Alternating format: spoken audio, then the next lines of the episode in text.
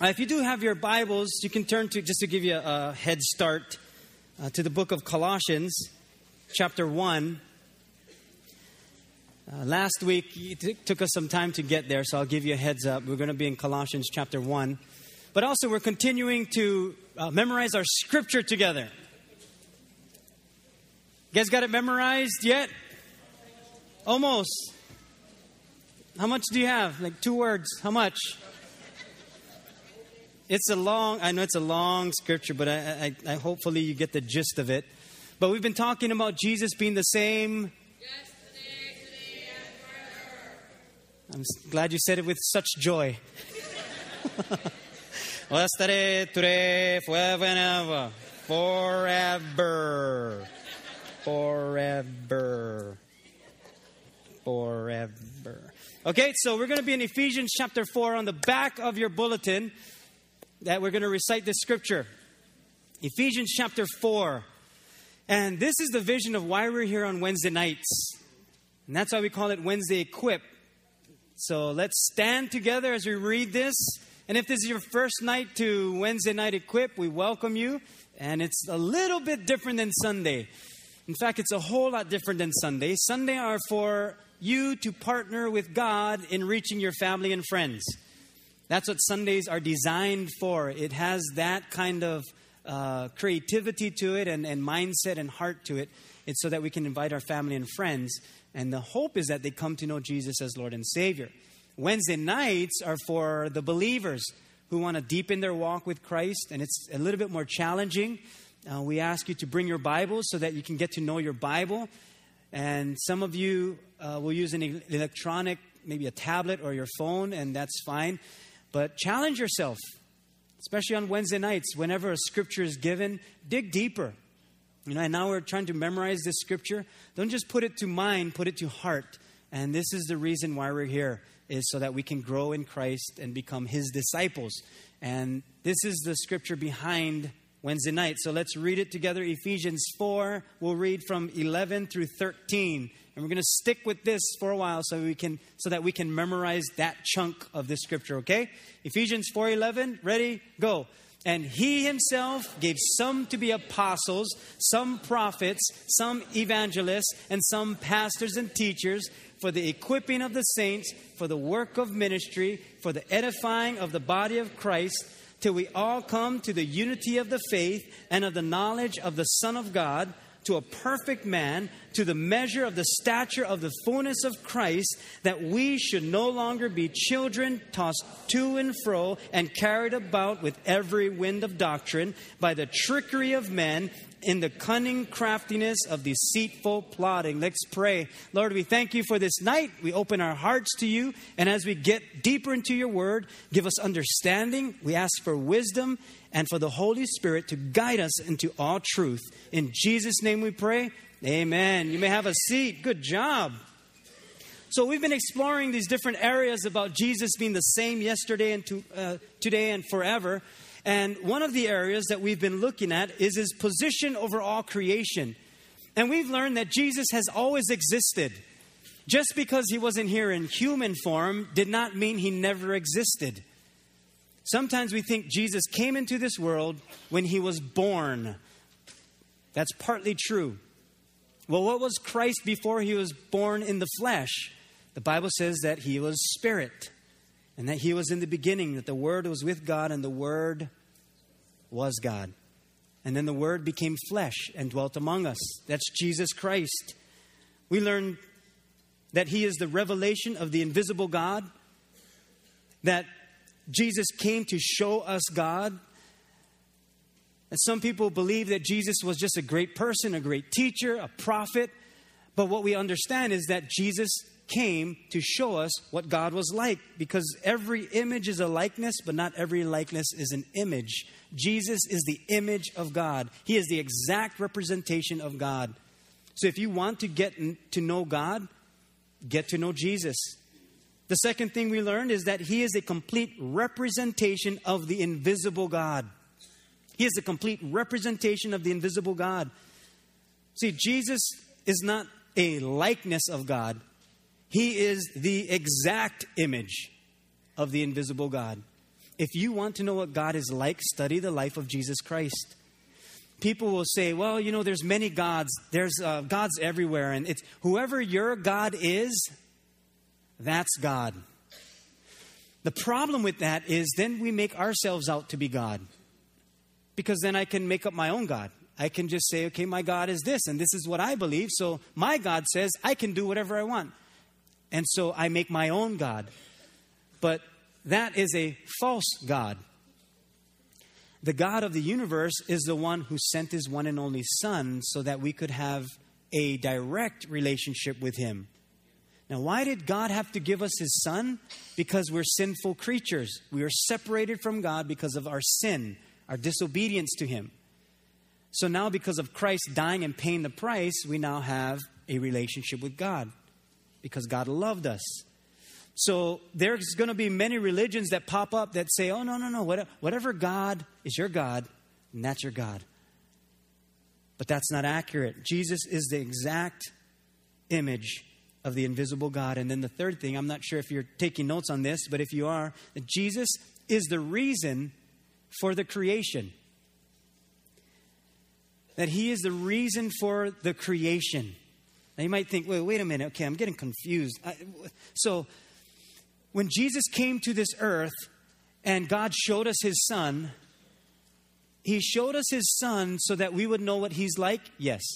And the reason why we have the son is because God wanted us to have a relationship with him? Yes, absolutely. And Jesus is the reason for the creation? Yes. What does that mean? Well, imagine creating all of this for yourself. The entire world. Imagine doing that. Imagine creating something out of nothing just with the imagination of your mind. See, Jesus is the reason for creation. Some time ago, I was at my friend's house and they had their uh, young child uh, playing in their like a little toy box, little sand area, and he he made this uh, like this nice area there's some trucks, uh, some little, you know, people and things, and made it very nice, all by himself.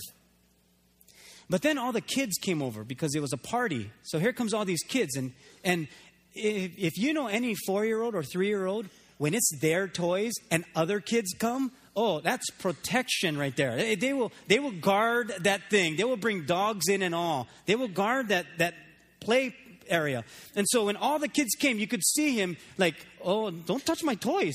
And every time a kid would come by, he'd kind of block. And then as they're trying to go, he would, but not making obvious because he can get lickings from his parents, right? Because you're supposed to share. But he kept blocking. And then whenever the parents walked by, he just kind of watched. And the parent walked by, but he would like stick out his leg and stand in the way of these kids wanting to play with his toys. But after a while, you know, you can only block one at a time.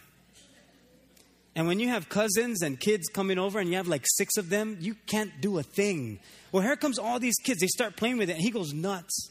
Starts to scream and cry, oh, it's my toys, my toys. Here comes daddy. What happened? What happened? Eh, They're taking all my toys. He said, I told you to share. These are my toys, these are my toys. And what happens? He gets dirty lickings, go in the house, cannot play nothing, right? I mean, that's the, usually the thing that happens. You grumble because no one can, you don't want nobody to play with your toys. You get dirty lickings. You can't play with it at all. And you got to watch from the window. All your friends playing with your toys. Now, think of that creation that that child made and the father wanting everyone to enjoy what his son created. I'm glad that Jesus does not not share creation. He is so generous with his creation. Have you seen our mountain yet? With all the snow? I mean, isn't that incredible? And I thought, Lord, there, there's things that you have created that you allow us to enjoy, but it wasn't for us. Wait, so God created everything not for us, so why do we enjoy it? We enjoy it because of His Son. God created everything because of Jesus Christ. Everything is created in Him, for Him, and by Him. Imagine all this creation for yourself. That's what God did. He created it all for Himself, but He shares. Everything was created through Him and for Him. Have you ever asked yourself, why did God make us? Why did He make us? Now, there's many reasons that we come up with or that we say that might be a part of it. We may say, oh, God made us because, well, maybe, maybe because He needed someone to love. If, if you don't have someone else to love, then you can't love. We know that that's not the reason because God loved the Son and we're no improvement. It's just, you know, how much better can we get than the Son of God? Now, thank God that He does love us, but that's not the reason why God made us. I'm glad He does. Some people say, well, maybe God needed fellowship. Maybe He was alone. Maybe God was like sitting by Himself and He was thinking, man, this is boring. I, I, I need people to like hang around with. So He created us.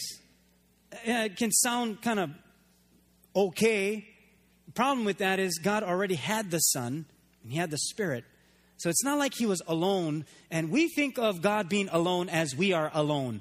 You know, we're alone at night in the dark, parents not home, you're scared, you turn on all the lights. We think of alone like that, but God wasn't alone. He had fellowship God the Father, Son, Holy Spirit. So, why did God make us? Now, this might just, I mean, if you have a degree in college, this, this might make sense to you. Now, I'm not putting down degrees. All I'm saying is it might be too simple for us. God made us because He wanted to. Yeah, I didn't even have to go to school for that. He made us because He wanted to. Let's separate religion from God. Why can't God do whatever He wants? Why, why can't he? If, because we disagree? Because we say so? Because we say, well, because it's not going right. Things aren't going the way we would want it to. So, God, you shouldn't have done that. How can we, as the creation, tell the creator what he's doing is wrong? Because there's hurt, there's pain, there's uh, wars in the world. So, God, you must be doing something wrong. I can't even fathom how I, as a human being, can begin to equate God's decisions or what God allows and doesn't allow. Oh, is there pain in the world? Absolutely. Can we get frustrated? Absolutely. It's part of our human nature. But I can't even guess why God would do this or that or this or that and equate my life, try to put everything together to say, why did you do this? Because we only see so much. See, God does things because He knows what's best. And we can only see what's happening right now. All of us, everything that we see, it was because God wanted it to be created. That's the whole reason why we exist. It's to glorify God. That's why God made all of this. It's to glorify Him. I was watching this one thing the other day, and, and they're talking about uh, the universe and the different stars and, and the galaxies and, and how many billions and billions of galaxies now, galaxies, are out there. In one galaxy, there's about 200 billion stars. Now you have billions of galaxies. Billion, that's a big number. One billion. That's 1 billion. Now you have 1 billion galaxies with 200 billion stars in them. It's a lot of stars. And God did all of this to glorify Himself. And as I'm watching this, I'm thinking, they're explaining everything pretty good. how, how the stars came about and how the different elements work together and, and how the earth rotates and the, the solar system and how precise it is, how the earth has a magnetic field around it that, that shields us from the solar winds from the sun, and how comets, as they come closer to the earth, the moon is used as a almost like a shield for us. And the solar system helps to block out incoming meteors to protect the earth. I thought, God did that because he wanted to. It's to glorify himself. And the only thing that was missing from these guys, these scientists, was God. I was so intrigued by what they were saying because I know that it was God. And they said this you know, the Big Bang, when the Big Bang happened, it started from a tiny little, little, tiny little dot that exploded and it's keep it, it's still expanding and it's not slowing down, it's going quicker. And I thought, so, okay, and, and they said this. So we're trying to figure out what happened right before the Big Bang. And so I looked in the Bible, and the Bible says, God said, bang. And then it happened. I saw, I saw a bumper sticker like that. And I thought, that's the only thing missing from the genius of man is God. See, man, we come to a place where we want to be God. We want to know everything. We want to have all the knowledge. But that's not the reason why we exist. We exist to glorify God. So, my question for all of us tonight is Am I glorifying God with my life? Am I using my life to glorify Him?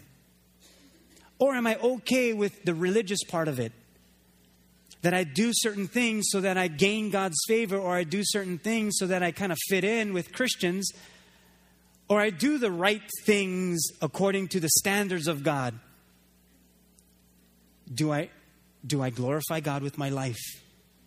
Now, it's not in any way to bring condemnation, but it is a way to really think through Am I living my life for God? Am I ashamed of God? Do I, do I try to hide from God? Or am I really glorifying God? Colossians 1:15 and I'll read through verse 18. It says that he is the image of the invisible God, the firstborn of all creation. For by him all things were created both in the heavens and on earth, visible and invisible, whether thrones or dominions or rulers or authorities, all things have been created through him and for him.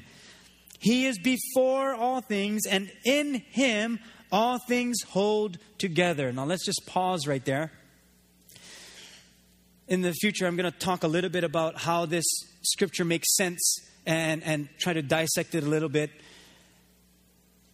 But when the Bible says that in him all things hold together, I'm sure you m- might know this that we're made up of different molecules and things like that. We, we're not really solid material. I mean, if you look with a microscope, we're like separated, but something holds us together. And it's interesting that the Bible says that all things in Him, all things hold together. Jesus understands how we're made up. Jesus understands how the ground is solid. He understands the molecular structure of something that is created. He knows exactly how it's created. He knows every cell in the body. He knows every microscopic piece of wood and rock and water. He knows how it's put together that's why if you read in the New Testament, remember when Jesus showed up and uh, was with the disciples after the resurrection? He was in bodily form, but he walked through the wall. And he walked right into where the disciples were. And they're like, where, where, where, where, where'd you come from? Who's, who are you? And he said, I'm Jesus. He said, You're not Jesus. He said, Yeah, good. Touch my scars. Touch, touch right here. You can feel it. Which says that he had a, he had a body. And, you know, I, I'm, and the Bible says they were afraid. I would be too. You just see someone come through the wall. I've never seen that before. I've seen people fall through walls and left a hole. But Jesus walks through the wall. How could he do that? Because he understands the molecular structure of what is created.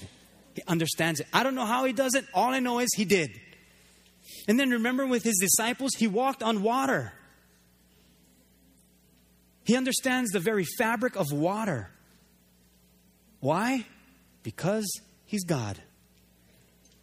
Why did he walk on water? Because he wanted to. Wouldn't you?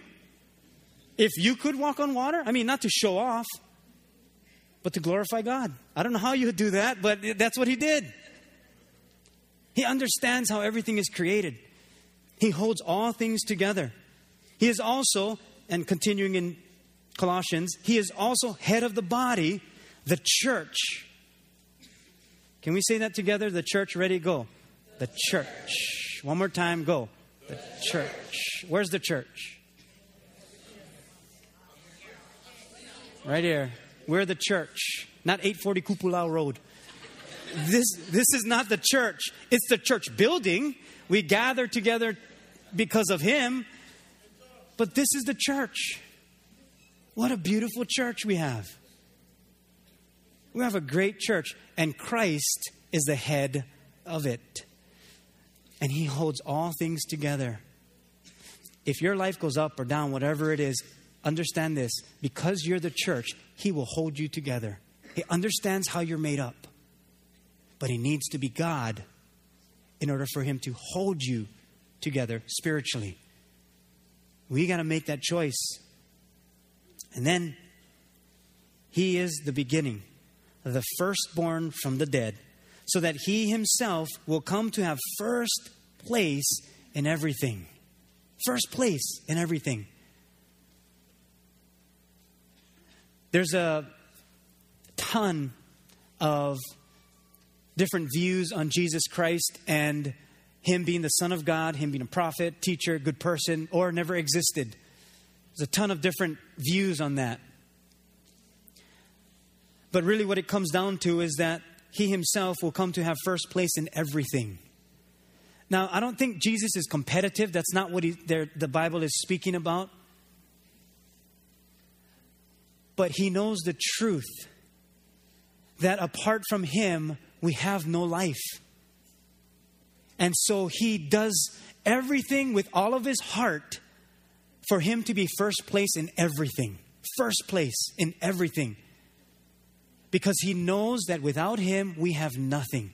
So he does his very best to make himself first place in everything. Now, not to scare you or try to take away from what he does that is, is uh, great and good, but I wonder how many times the Lord allows pain to happen in my life because I'm not making him first place. And he's saying, I, I'm, I want to be first in your life, but you're settling for this. It's up to you if you want me to be first place in your life, but how much pain do you want? before I become first place. I read this story the other day, and this one farmer visited his friend. He says, Hey, Joe, what's your dog doing howling on the porch there? He says, Oh, been there for about an hour. Well, what's he howling for?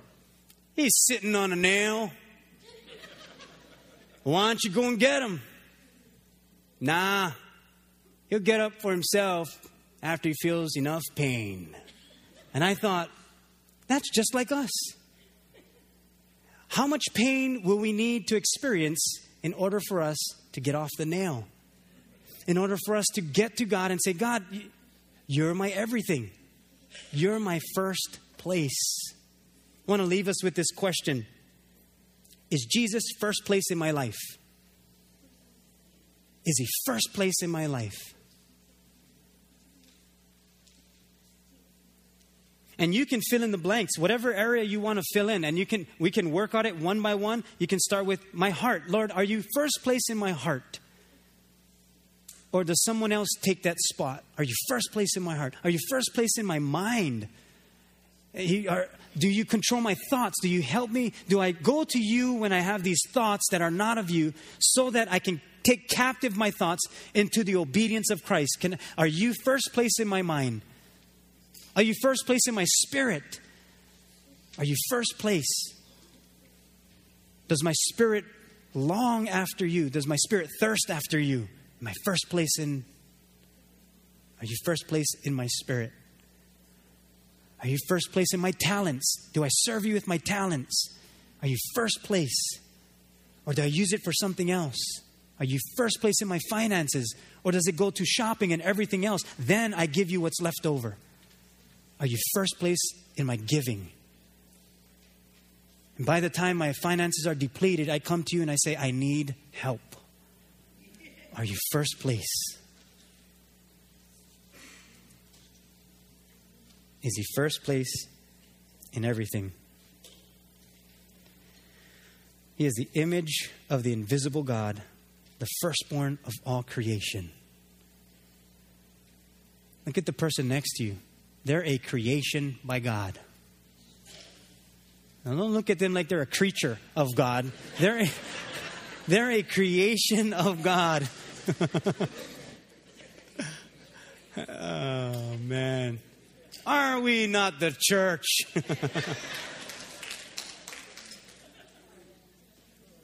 My encouragement and prayer tonight is that we would make Jesus first place in everything.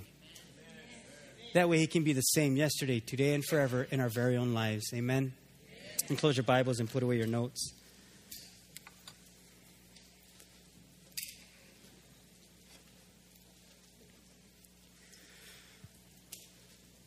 just to remind you, I'm not sure if they're going to be outside, but um, we have our uh, Power of One conference coming up, the women's conference, and that's happening on March 9th and 10th. And if you've signed up already, oh, you're in for a good treat. If you haven't yet, ask the Lord if you get to go to, to this and, and what part you get to play in this. And um, don't let that go by If you take that initiative, invest in your own life, invest in the Spirit of God that, and, and what He's doing in your life. And you can go to the information center or call the church office tomorrow and, and just reserve a spot. And uh, I, know, I know that there's a ticket that you need to purchase, but it's going to be a wonderful time. Don't let that slide by. And we get busy quickly. Did you know that more than 70% of the women will sign up that week? which is like a couple days before it. Don't do that. Because some will forget. Just get in there early and, and say to God, I, wanna, I want you to be first place in my life, and I want to learn more about you. I want to fall more in love with you. And that's why we do what we do, so that we can draw closer to God. Amen. Let's bow our heads and let's pray together as the church. Lord, we thank you so much for being the God of grace, the God who loves us unconditionally, the God of all. Lord, I pray tonight that as we learn that everything was created through you and for you and by you, so that you can be first place in everything. Lord, I pray for our hearts tonight that as we we have heard your word, that, that we drew closer to you, and that we would challenge ourselves to, to put you in the first place of our hearts.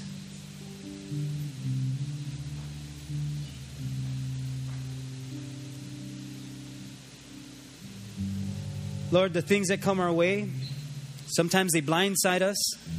Sometimes it's by our own decisions. Sometimes life hits but if you're the same yesterday, today, and forever, that means the things that you've done in the past, that you've saved us from, and that you've done as we read the Bible, you can still do that today.